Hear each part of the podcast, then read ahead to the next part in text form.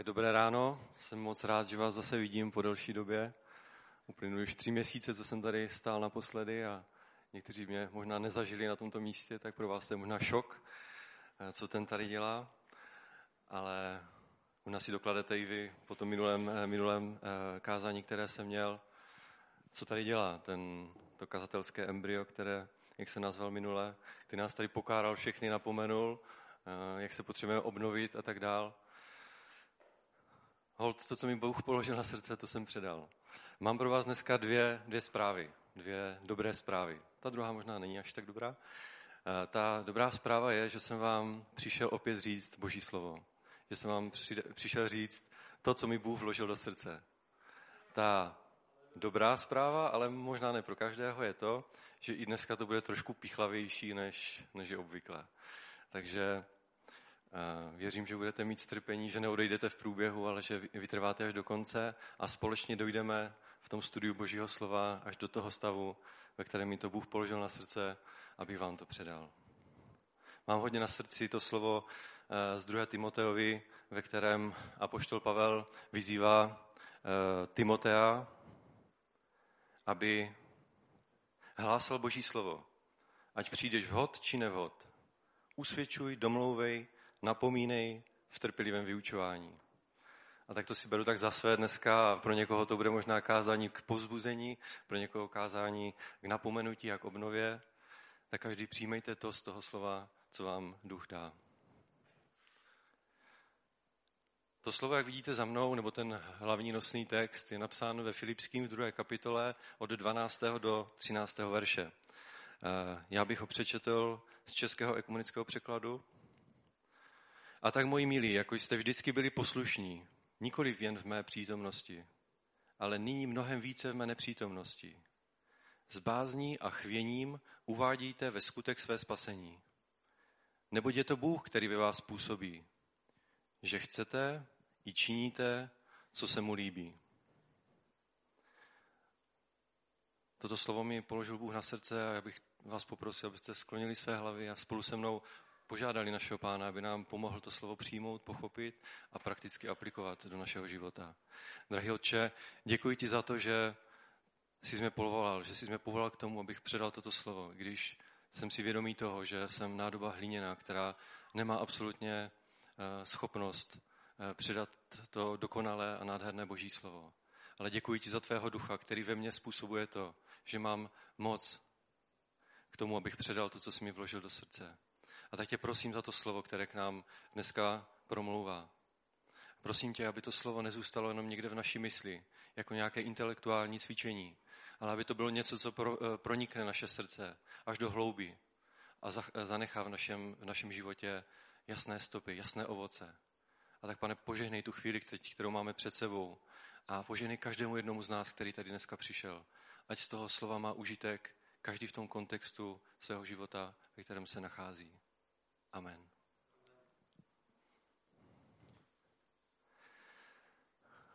Když jsem se teďka připravoval na to kázání minulý týden, tak samozřejmě člověk čerpá z různých, z různých uh, stran takové náměty nebo to, co, to, co nás, uh, to, v čem žijeme. A mě velmi teďka oslovila jedna věc, která se děje v naší společnosti a, a která se děje v naší vládě, která se děje kolem nás, prostě v celé naší zemi.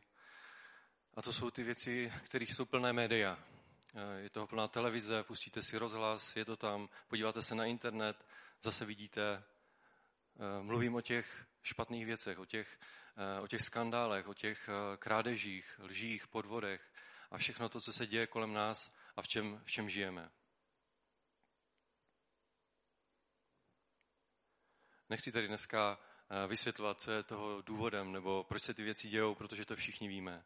Tento svět je skažený, žijeme ve světě, který je špatný, kde žijou hříšní lidé. Ale já se ptám a vždycky si kladu otázku, co můžu udělat já proto, aby ten svět se mohl změnit, aby se ten svět mohl stát jiným.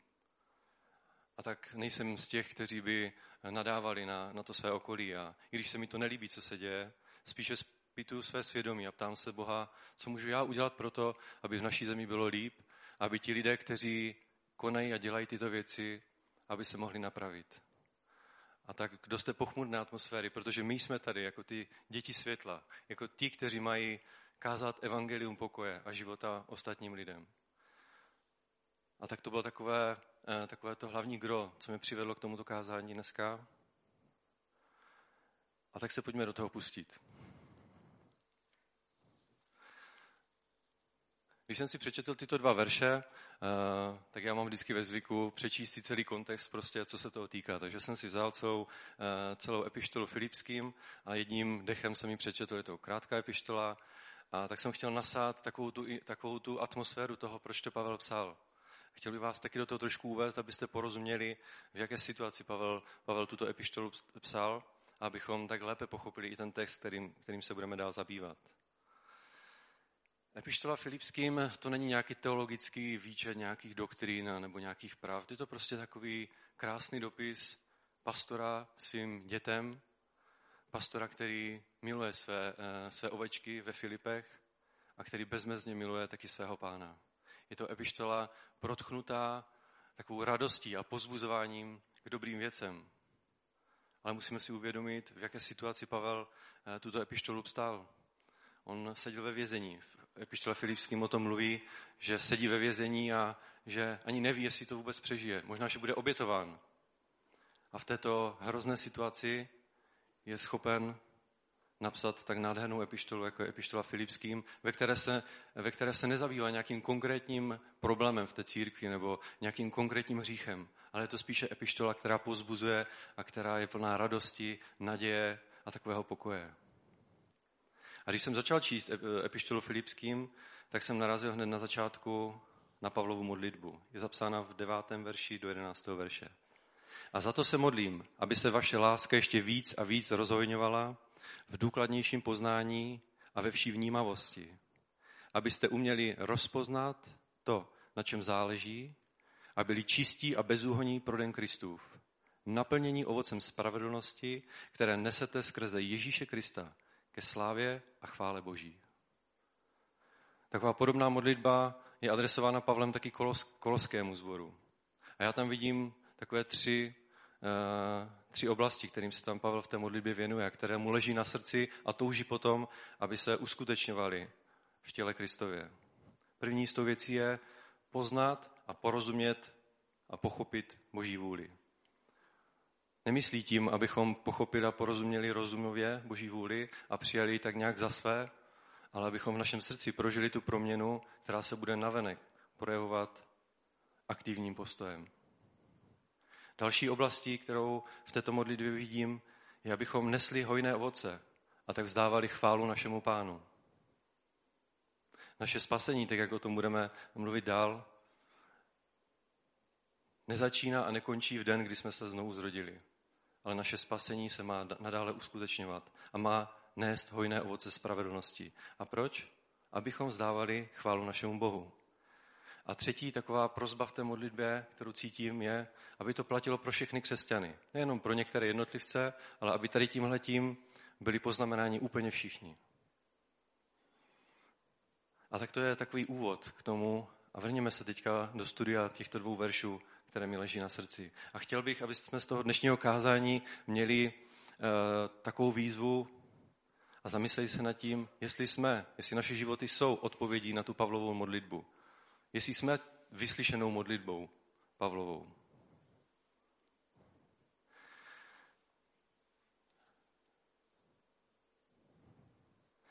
A tak v tom 12. verši na konci je napsáno, s bázní a chvěním uvádějte ve skutek své spasení. Když jsem si tak projížděl různé překlady Bible a snažil jsem se eh, pochopit, o čem tam Pavel mluví, eh, tak jsem narazil na to slovo uvádějte skutek ve spasení. V jiném překladu, třeba ve studijním překladu, je tam napsáno uskutečňujte svou záchranu. To slovo, které je tam v řečtině e, napsáno, já jsem si ho tady napsal, ale asi ho nebudu číst, abych to neskomolil, znamená něco jako vypracovávejte, uplatňujte, do důsledku dovádějte, k výsledkům přivádějte, e, konejte, pracujte, působte, něco v tomhle stylu. Je to prostě výzva k tomu, abychom konali něco aktivního pro naši spásu. Ale teďka si říkám, jak to Pavel myslí. Vždyť uh, spasení jsme přece z milosti. Není-liž pravda. Kdo tomu věří, že jsme spaseni z milosti? No, většina.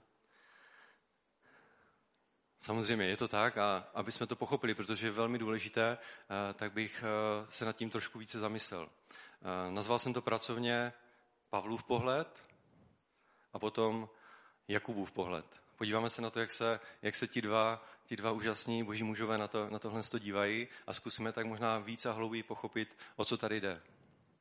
Pavel v listu Efeským píše v druhé kapitole od 8. do 9. verše Milostí tedy jste spasení skrze víru, Spasení není z vás, je to boží dar.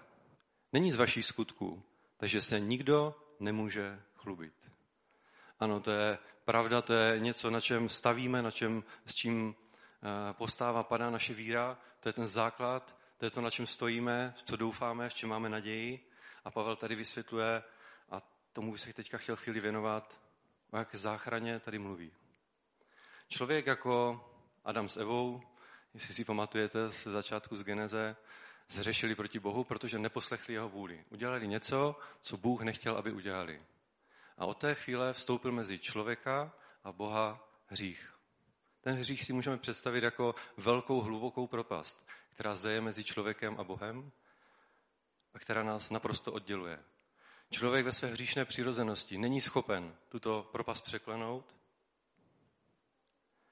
je to rozdělení mezi námi a Bohem. I když nás Bůh stvořil ke svému obrazu, nemůžeme pro svůj hřích přistoupit eh, k Bohu.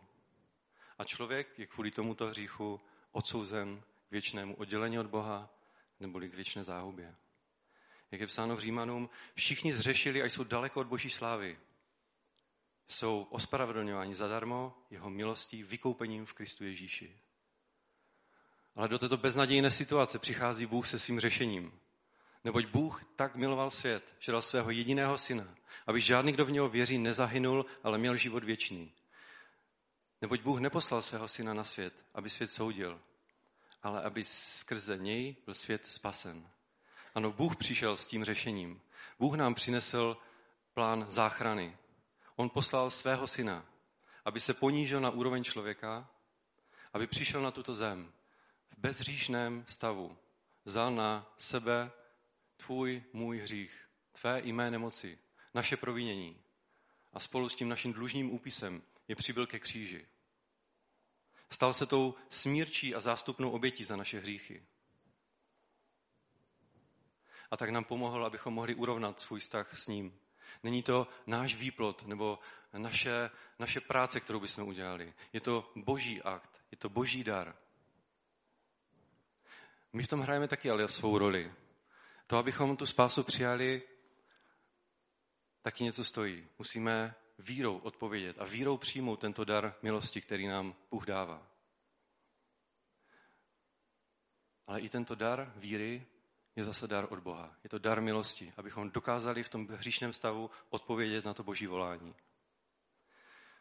Odvracíme se od toho hříchu, odvracíme se pryč a jdeme za Bohem. Dochází to zvenou obrácení a Bůh nás, nás tvoří nového člověka. Tvoří nové stvoření, které je stvořeno božímu obrazu.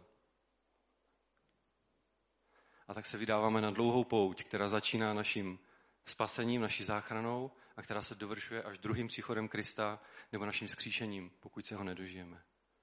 A po celou tu dobu toho našeho běhu životem se máme zdokonalovat a připodobňovat Kristu.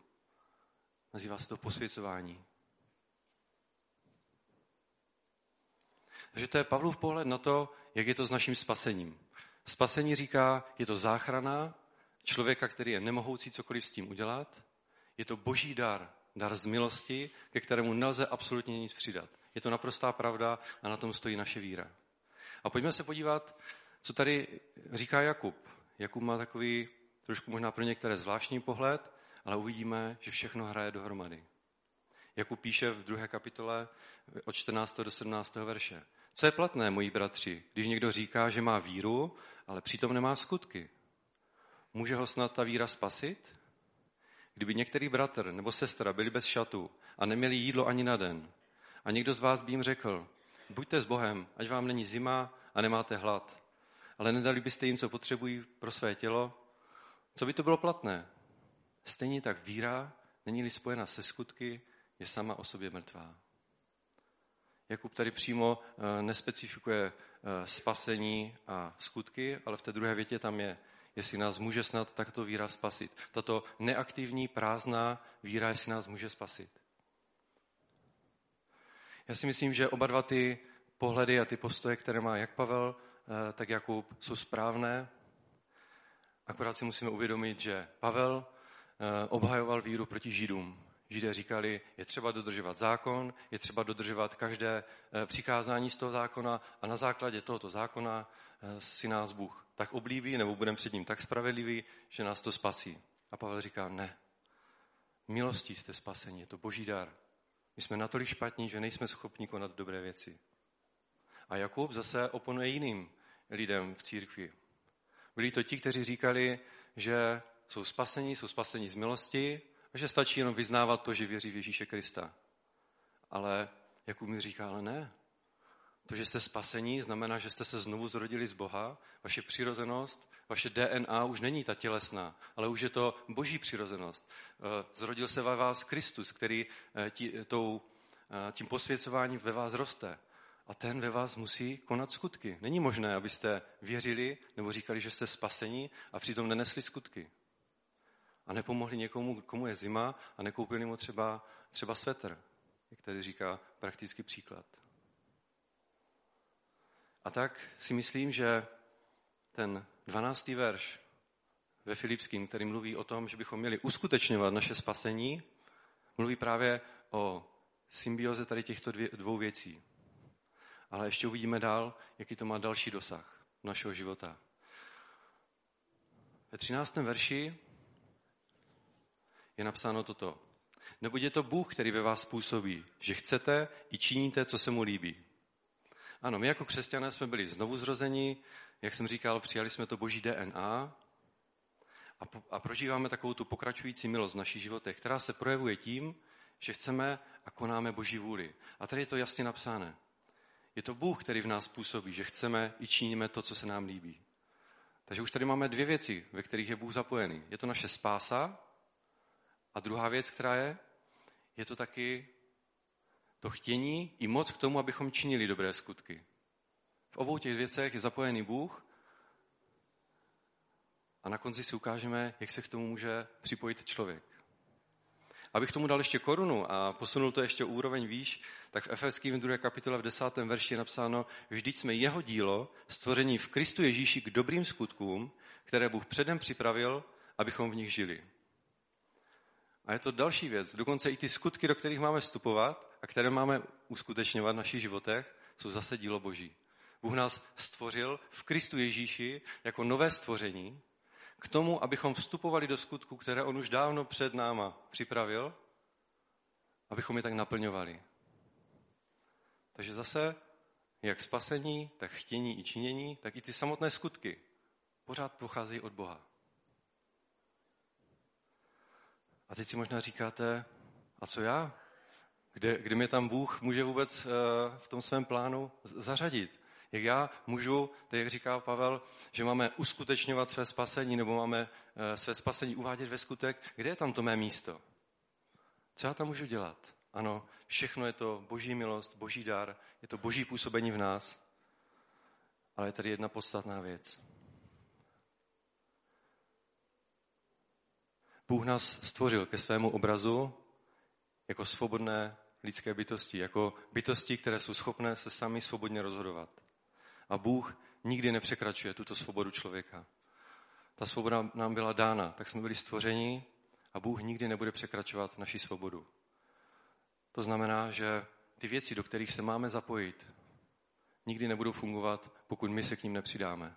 Proto apoštol Pavel vyzývá Filipenské, aby uváděli ve skutek své spasení, protože pokud to eh, nebude spojeno s tím, že se do toho budeme aktivně zapojovat, tak to vyjde vnímeč. Pokud naše vůle, naše svobodná vůle nebude v souladu s boží vůli, pak se tyto věci nebudou uskutečňovat v našich životech.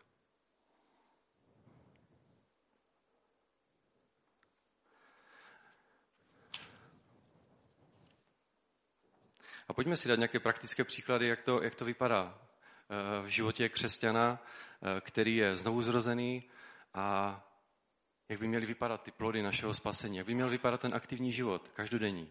Jako první příklad asi není úplně ten, ten nejlepší, protože tím nejdokonalejším, nejlepším a tou nejvyšší laťkou, kterou nám Bůh staví, jeho syn Ježíš Kristus.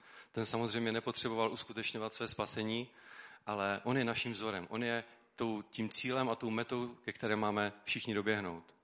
A tak i ve Filipským je nádherný příklad toho, jak, jak se Ježíš choval. Nechť mezi vámi takové smyšlení, je to v 2. kapitole od 5. do 11. verše, jako v, Ježíši, jako v Kristu Ježíši. Způsobem bytí byl roven Bohu a přece na své rovnosti nelpěl. Nýbrž sám sebe zmařil, vzal na sebe způsob služebníka, stal se jedním z lidí a v podobě člověka se ponížil, v poslušnosti postoupil i smrt, a to smrt na kříži. Proto ho Bůh vyvýšil nade vše a dal mu jméno nad každé jméno, aby se před jménem Ježíšovým sklonilo každé koleno. Na nebi, na zemi i pod zemí. A k slávě Boha Otce každý jazyk, aby vyznával, Ježíš Kristus je Pán.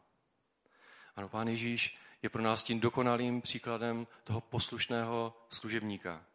Toho služebníka, který uh, vykonal vůli svého Otce až na smrt. Ho to stálo jeho život. A tím nám je příkladem toho, jak máme uskutečňovat Boží vůli v našich životech. Trošku snížím laťku a, a dám příklad Apoštola Pavla. Určitě si pamatuje ten příběh o tom, jak, jak šel se svými spolupracovníky kázat evangelium a, a měli takovou chuť jít kázat evangelium do Ázie. Ale je napsáno, že jim v tom duch zabránil. A tak si řekli, dobře, tak půjdeme někam jinam, půjdeme do, do Bitínie, tuším. Ano, do Bitínie. Ale i tam jim duch svatý eh, eh, zakázal jít. A pak Pavel měl v noci vidění, kde viděl Makedonce, který mu říká, vy přišel k ním. A tak se Pavel se svými, se svými eh, spolubratry nalodili a přepluli do Filip a tam založili zbor ve Filipech. Ten příklad říkám právě kvůli tomu, že Pavel poslechl Boží vůli. I když se na první pohled zdá, že to jít hlásat evangelium do Ázie je ten nejúžasnější nápad, který mohl mít. A všichni jsme řekli amen, běž tam. Ale duch říkal tam ne, teďka ještě ne. Ani do Bitínie neměl jít. Ještě taky nebyl čas na to tam jít. A duch jim řekl, běžte do Filip. Tam jsou lidé, kteří vás teďka potřebují. Tento příběh jsem schválně vybral proto, abychom viděli, že i ty nejlepší a na oko, na venek vypadající věci uh, nemusí být vždycky úplně to, co Bůh chce. Ale tady je vidět krásný Pavlův, Pavlův příklad toho, jak se ptal Boha prostě a uh, zkoumal jeho vůli a nechal se, nechal se nasměrovat jiným směrem. Tak je to pro nás pozbuzení v tom, že možná máme takovou chuť dělat dobré věci a podílet se na mnoha aktivitách. Ale musíme se zeptat sami sebe, jsou to opravdu ty věci, které Bůh zrovna teďka chce a do kterých bychom se měli zapojovat? A třetí, ta úplně nejmenší a nejnižší laťka, eh, dlouho jsem si říkal, co bych, co bych asi mohl, mohl říct za příklad, tak jsem hrábl, eh, hrábl do, do vlastních zdrojů, tak bych vám řekl takové svědectví eh, ze svého života. Bylo to právě spojeno, nebo je to právě spojeno s tím kázáním, které jsem měl před třemi měsíci, eh, když jsem se v modlitevní místnosti modlil a Bůh mi dal slovo z té druhé paralipomenom, eh, na které jsem potom kázal. A, a řekl mi v té modlitevní místnosti, než jsem věděl, že bych někdy mohl kázat, řekl, připrav si toto slovo, protože o něm budeš kázat. A za dva nebo za tři dny mi přišla sms jestli bych nechtěl v neděli kázat. No tak samozřejmě se ve mně vzbudil takový ten, uh, takový ten člověk a říká, uh, nemáš dostudovanou biblickou školu, nikdy si nekázal, máš rodinu, máš děti, máš hodně práce, co tam budeš, co tam budeš komu vykládat, ještě nemáš žádné zkušenosti, kdo tě tam bude vůbec poslouchat. To byl ten první hlas, ten hlas, který té tělesné přirozenosti, který nám vždycky říká, který nám brání v tom zapojovat se do něčeho, něčeho dobrého. Ale pak tam bylo takové to uh, si připomenutí, v čem jsem se nebo za co jsem se v té modlitbě modlil.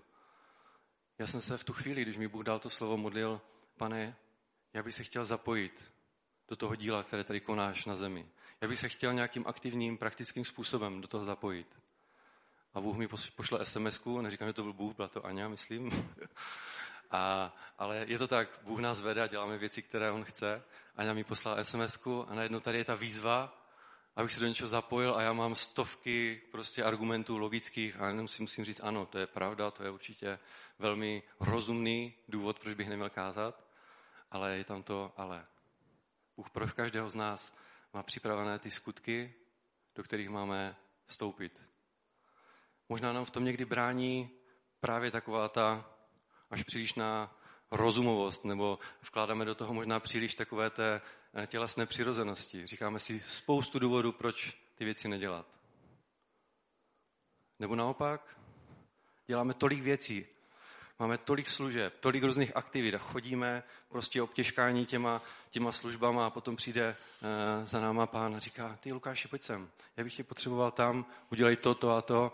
A my řekneme, ty ale, víš, jako sorry, nemám čas teďka, jo. mám spoustu služeb, e, sloužím pánu a teďka fakt nemám čas.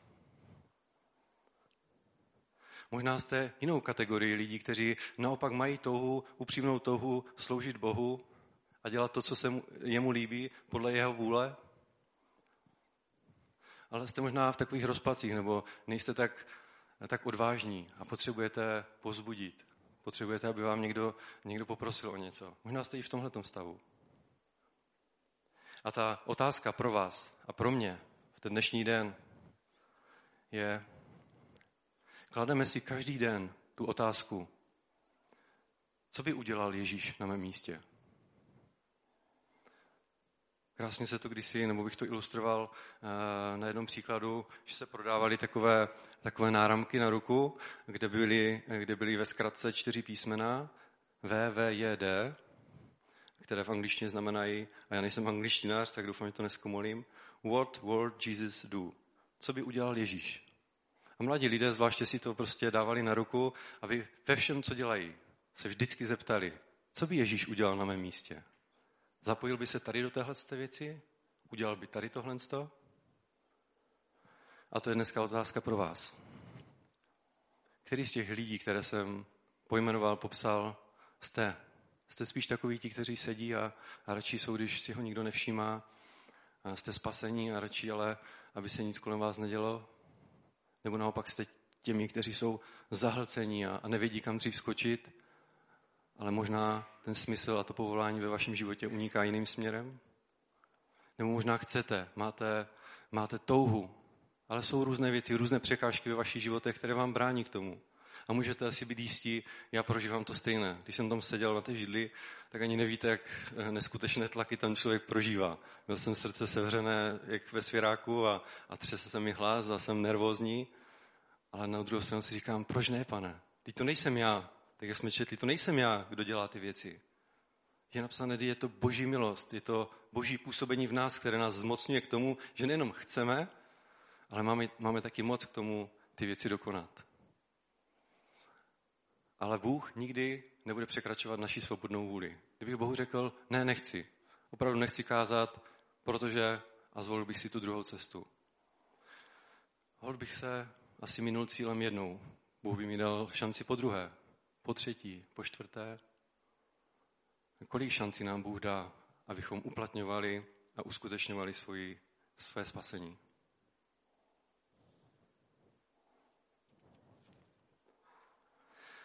A proč to všechno děláme? Proč bychom měli uskutečňovat to, to spasení? Proč bychom měli být aktivní v našich životech? Já myslím, že jsou minimálně tři velmi, velmi důležité věci. Ta první je tak jak jsme četli v té modlitbě na začátku, abychom přinesli chválu a slávu našemu Bohu. Ty naše životy, které nesou ovoce, které jsou hojné ovoce té spravedlnosti, která je v nás, tak přinášejí slávu a chválu našemu pánu. To je důležité. Neméně důležité je, abychom byli světlem a solí lidem v tomto světě. Jak jsem říkal taky na začátku, tento svět je špatné místo, plné nepravosti, hříchu, plné Eh, lidí, kteří dělají všelijaké možné věci. Ale my jsme těmi, kteří tady máme stát jako ty světla a být solí tomuto světu. A to je ten další důvod, proč bychom to všechno měli dělat. A třetí, abychom byli účastní svatby Beránkovi. Abychom dokonali to naše spasení, abychom doběhli do cíle. Protože pokud, jak jsem říkal, budeme té milosti nebo těm nabídkám božím odporovat a budeme, budeme hledat různé důvody, proč neuplatňovat svoji, svoji víru, své spasení na každý den, tak za nějakou dobu se může stát, že z té milosti můžeme i odpadnout. A to je velké varování pro nás, pro mě. A já věřím, že se to netýká úplně všech, ale chci jenom zdůraznit, že je to velmi důležité a že na tom s tím stojí, eh, na tom padá a stojí naše, naše spasení. A tak na závěr odpovědí na, ty, na tu Pavlovu modlitbu jsme my, jsme my sami. Jsou to, ty naše, jsou to ty naše životy, které žijeme v podřízenosti Bohu. Oddělení od hříchu. Oddělení pro Boha. Vyzbrojení a zmocnění Duchem Svatým k tomu, abychom konali dobré skutky. A jsme poslušní až na smrt. Ano, je to vždycky víra a poslušnost, která jak ve starém, tak v novém zákoně přinášela lidem spásu. Vírou odpovídáme Bohu na to pozvání nebo na to spasení, které pro nás připravil. A v poslušnosti dokonáváme ty jednotlivé dílčí kroky. Kdybychom měli víru, ale neměli poslušnost, tak nám potom budou ty skutky nebo ty praktické projevy naší spásy chybět. Dobré skutky nejsou jenom koníčkem. Není to jenom něco, co bychom občas mohli hodit do prostoru a hlavně tam, kde je hodně lidí a kde se to vidí, tak aby to bylo tak jo vidět. Dobré skutky nejsou o tom, že že chceme být vidět. Jsou to ty každodenní maličkosti, do kterých vstupujeme. Kdy někomu pomůžeme, kdy někomu dáme peníze, někomu, někomu pomůžeme, protože je mu zima. Ale pak jsou to ty větší věci, kdy máme hledat Boží vůli a dotazovat se na Boha. Kde je to naše místo v církvi a v tomto světě? Kde si nás chceš použít? Je to kázání Božího slova? Je to účast ve chvalách? Je to to, že budu například podávat ruce, eh, když tady někdo přijde eh, do sboru a budu ho pozbuzovat nějakým dobrým slovem? Bude to obsluhování eh, aparátu nahoře, aby jsme tady mohli mít prezentace? Může to být cokoliv. A já dneska chci takovou výzvu před vás položit. Zamysleme se nad tím, jestli naše životy opravdu jsou ovocné, jestli naše životy, ty spasené životy znovu zrozených lidí přinášejí Eh, to ovoce, které pro nás Bůh předem připravil. Matouš 7. kapitola od 20. do 21. verše. A také poznáte po jejich ovoci. Ne každý, kdo mi říká pane, pane, vejde do království nebeského, ale ten, kdo činí vůli mého Otce v nebesích. Tento verš chci, aby nám tak zůstal v paměti a abychom na něho celý ten týden mysleli a a zamýšleli se nad tím slovem, které jsem vám dneska předal. Já věřím, že to bylo slovo, které k nám má promluvit a abychom se zamysleli nad našimi životy. A tak bych vás poprosil nakonec, aby jsme postali a společně se modlili, aby to slovo v nás zůstalo, aby ho Bůh v nás zapečetil a rozhojnil. Drahý pane, já ti tak děkuji za každého bratra i sestru v tomto sboru. Já věřím, že to, o čem jsme dneska mluvili, tak z větší části každý z nás dělá. Ale je dobré, abychom si připomínali to, že naše spása se má každodenně uskutečňovat v našem praktickém životě. Ať už jsme v práci, ve škole, ať jsme s naší třeba nespasenou rodinou, ať jsme někde na sportovištích, ať jsme kdekoliv, ať jsme v církvi. Tak, aby se vždycky uplatňovalo a naplňovalo to naše spasení a uvádělo ve skutek. Ano, všechno je to tvůj dar, pane. Spasení, chuť i moc k tomu tyto, eh, tyto skutky dělat. I ty samotné skutky. Všechno nám dáváš ty. Ty po nás chceš jedinou věc. Abychom ti důvěřovali a abychom byli poslušní. A tak, pane, dneska stojíme před tebou a, a mou modlitbou a mým význáním je, pane, mnohdy jsem stál před takovými věcmi, do kterých jsi mě pozýval a já jsem si našel spoustu argumentů pro to, abych nevstoupil do věcí, které si pro mě připravil. Já tě prosím, aby si mi to odpustil. Pane, dej mi šanci, abych se mohl podílet na těch dobrých věcech. Aby si vypůsobil ve mně to chtění i, i tu moc k činění. Abych opravdu vstupoval do věcí, které si už předurčil a před dávnými časy už pro nás všechny připravil. A tak, pane, zapečiť to slovo v našich srdcích, ať přinese ovoce, ať naše životy můžou být plné skutků spravedlnosti, které konáme z lásky k tobě a z boží moci a milosti v nás. Amen.